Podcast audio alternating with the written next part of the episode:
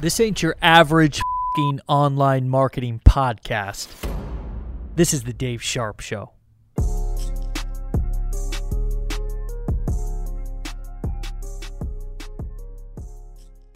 All right, my friend, we're going to jump right into this. If you're catching this and you're saying, who the hell is this Dave Sharpe guy?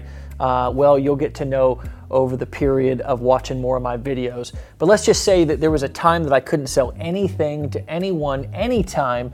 And over the past decade, I've gone on to be able to learn and then actually sell nearly a quarter billion dollars worth of product and services, not with companies that I've consulted with or companies that I've uh, have been uh, customers of mine, but inside of my own co- uh, companies that I actually own or founded.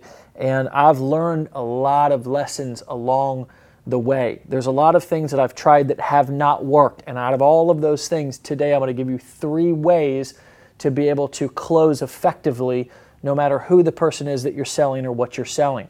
Now, if you're not subscribed to this channel yet, make sure that you do that right now. You can see the subscribe button right below this video. Just hit it, slam it, punch it, right? Just boom on your mouse. And then also make sure that you hit the bell for notifications. I'm also always in the comments, so drop me a comment. Let me know what you thought about this video and make sure that you hit the thumbs up button as well if you loved it and down if you hated it. Either way, it helps the channel, it helps us get this message out to more people.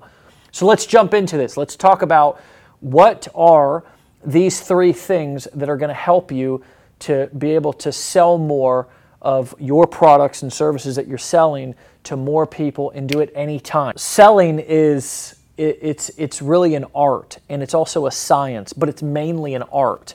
And over the years, I've known so many people who have uh, looked for the secret script or looked for the secret word to say or looked for the what is the magic line and I just tell them there is no magic line.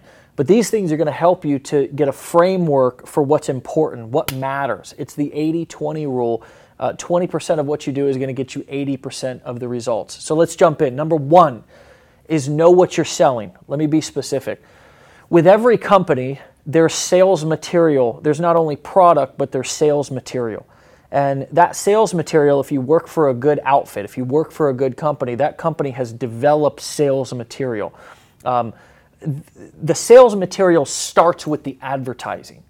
It starts with the advertising, okay? So, what people are buying is the beginning message that happened with the advertising. Why did they actually respond?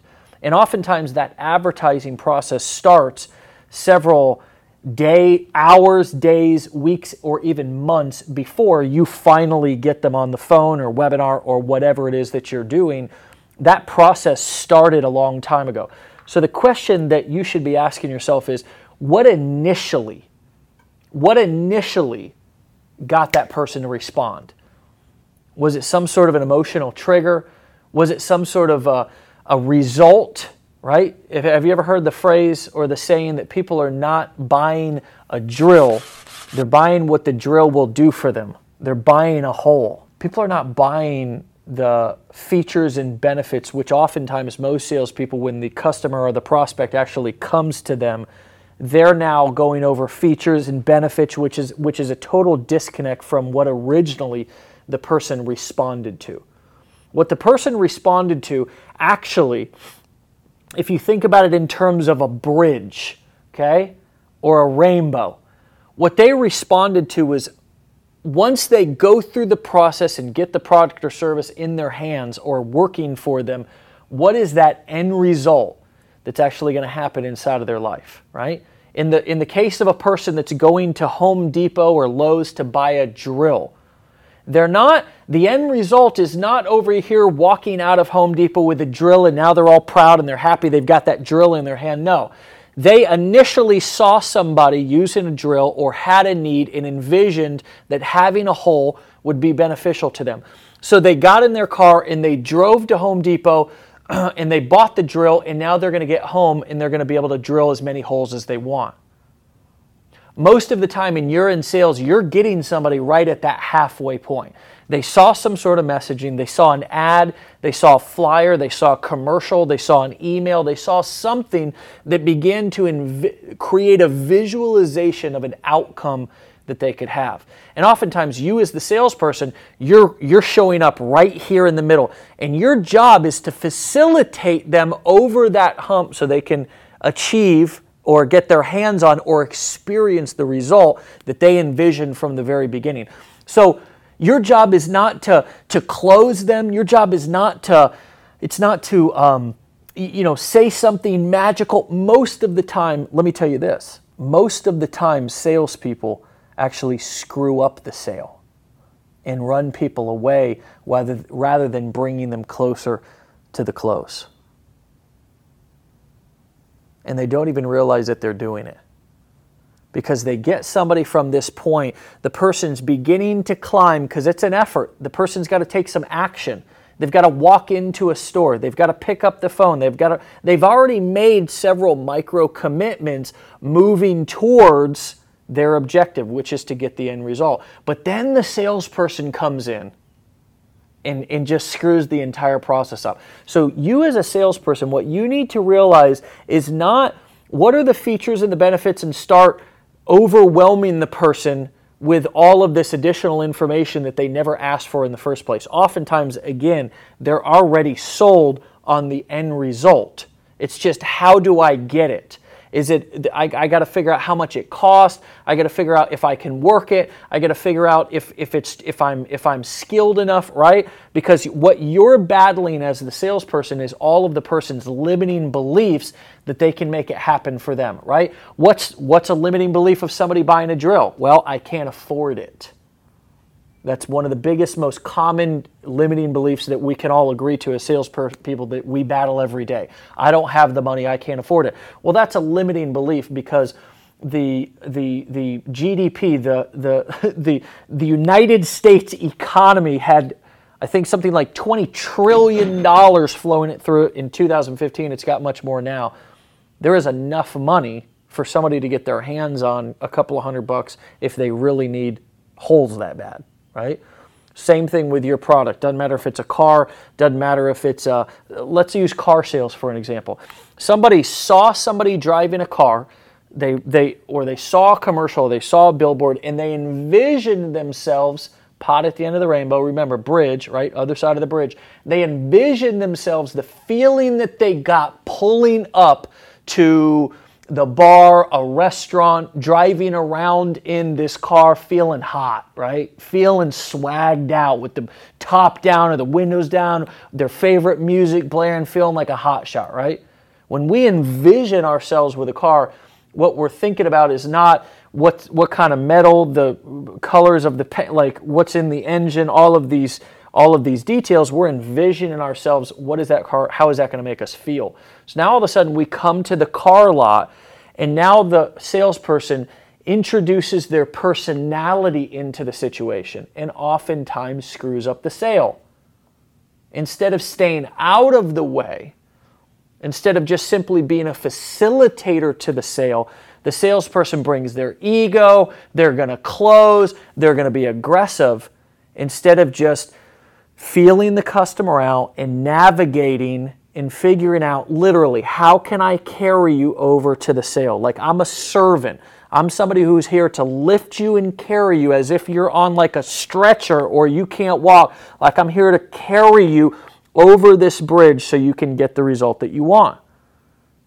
And again, uh, most salespeople get in their own way. Your job is not to close, your job is to facilitate somebody. So understand your marketing material. Know what you're selling. But most importantly, right, I want to clarify what I mean by know what you're selling. Know that you're selling the person's vision of what they had for themselves in the beginning and that that selling process has already begun or else they wouldn't be talking to you at this moment. So stay out of your own way. Thing number two, tip number two is have certainty.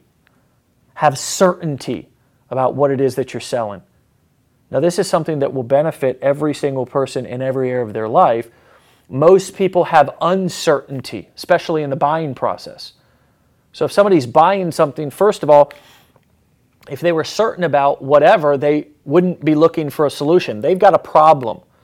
So when they have a problem, they're looking for someone or something to bring certainty to that situation. I'm looking for a solution and I need to find somebody who knows what they're talking about. That's what people mean when they say, yeah, he really knows his stuff.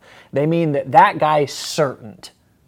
Okay, there may be, I mean, there's millions of salespeople out there who really don't know what they're talking about, but, but they're certain. So they, you know, they, they have a good effect on people. That's not what we are striving for here. We're striving to know what we're selling, know what we're doing, but most of all, bring certainty into our prospect's life. Now, how do we bring certainty? Well, there's a lot of different ways. A lot of this has to do with you being self assured, not being insecure, not bringing your ego or your insecurities, because I believe ego is just a manifestation of low self esteem, right? If I got a big ego, if I need to really dominate a situation, I probably am trying to overcompensate for something. So, as a salesperson, I need to know that I've got a great solution. And if you don't believe in what you're selling, you probably shouldn't be selling it. But I've got a great solution the, the, the solution, the person's already responded in some way, shape, or form. I mean, unless I'm doing door to door sales, right? That may be a little bit of a different situation because I really do need to catch their attention quick. I'm, I'm the marketing and the sales engine.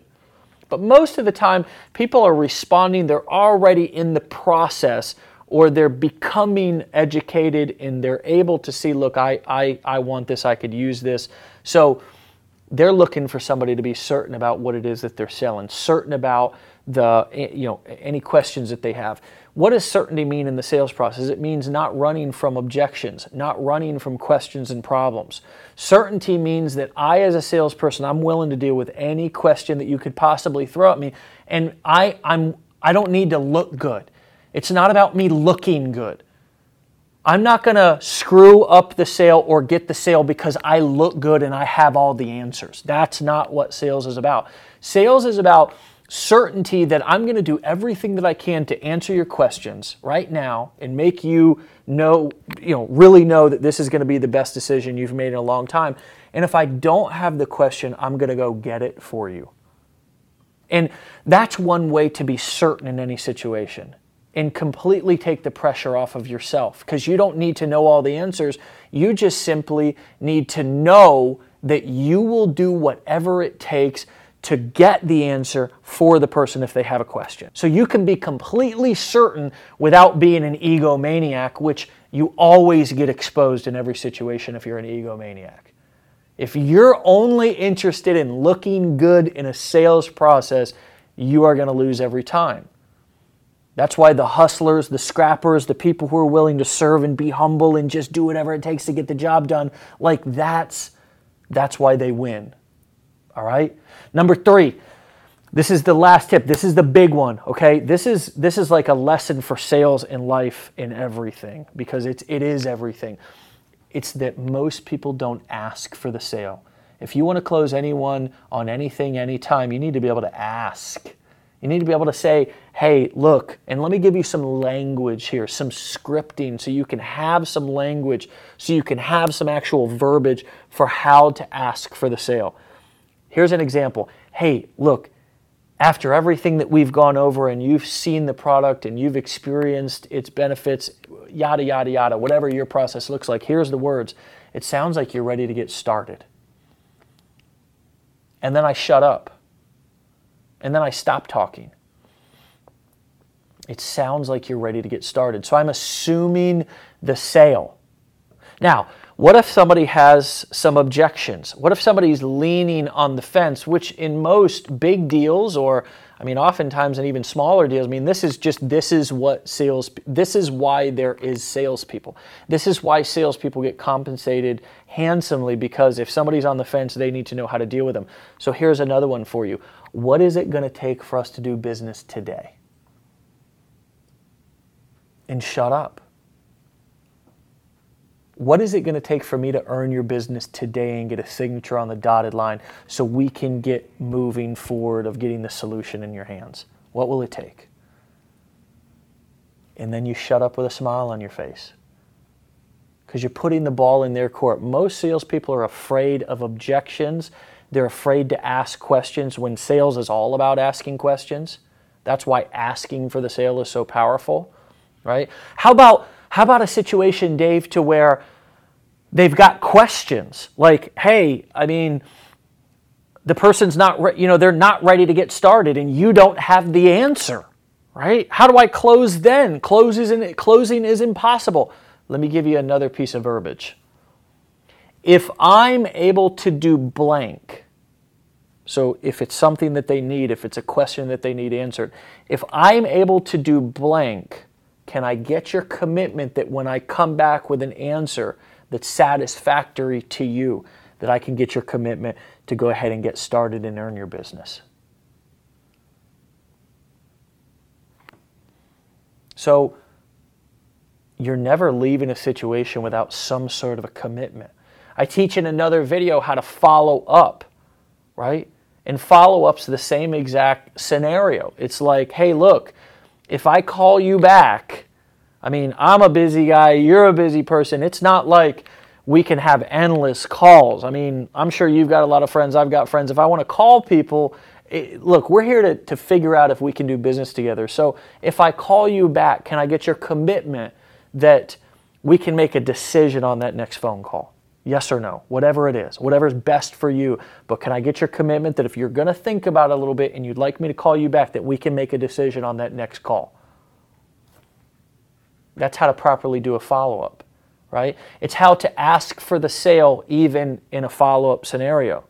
But I love that if I can do blank because whatever that is, like it's like, hey, I need a little bit more information on the, the ingredients of the product, or I need a little bit more information on the, if uh, it's a card, the warranty plan, or I need a little information on, oftentimes what you can do, you can actually go and get that information right in that moment. Like you don't have to, you don't have to call them back, you don't have to follow up. You, hey, if I can go get this information it's satisfactory to you, can I get a commitment that I'll earn your business today? you're demonstrating humility in that situation. You're demonstrating that, hey, I'm willing to go do, I'm willing to go get you the information, which again, I've got my ego out of the way, and you're also asking for a commitment. That's fair. That's fair. People know as you as a salesperson, you're there to earn a commission. You don't need to hide it. You're hustling for their business right? So if you're willing to go that extra route, a lot of times people are going to give you the business because of the hustle that you're putting in, and you are essentially what they're buying. I know that sounds crazy. No, Dave, they're buying the car. I'm telling you, every single time that I've bought a car or something expensive, much of it has been because of the sales process. I hope those three tips helped you and you'll implement them right away because I promise you they'll help you get more sales. Hey, if you like this content, like I said, leave me a comment below. Let me know how else I can help you close more sales, get more leads, do more business, and grow your legacy. Be legendary. Hey, thanks for listening. Please subscribe to the podcast for notifications of new episodes. And if you'd leave me a review on iTunes, it would mean the world to me. Also, if you want my number one recommendation to make money online, then head over to davesharpshow.com and download the free report. I'll see you on the next episode.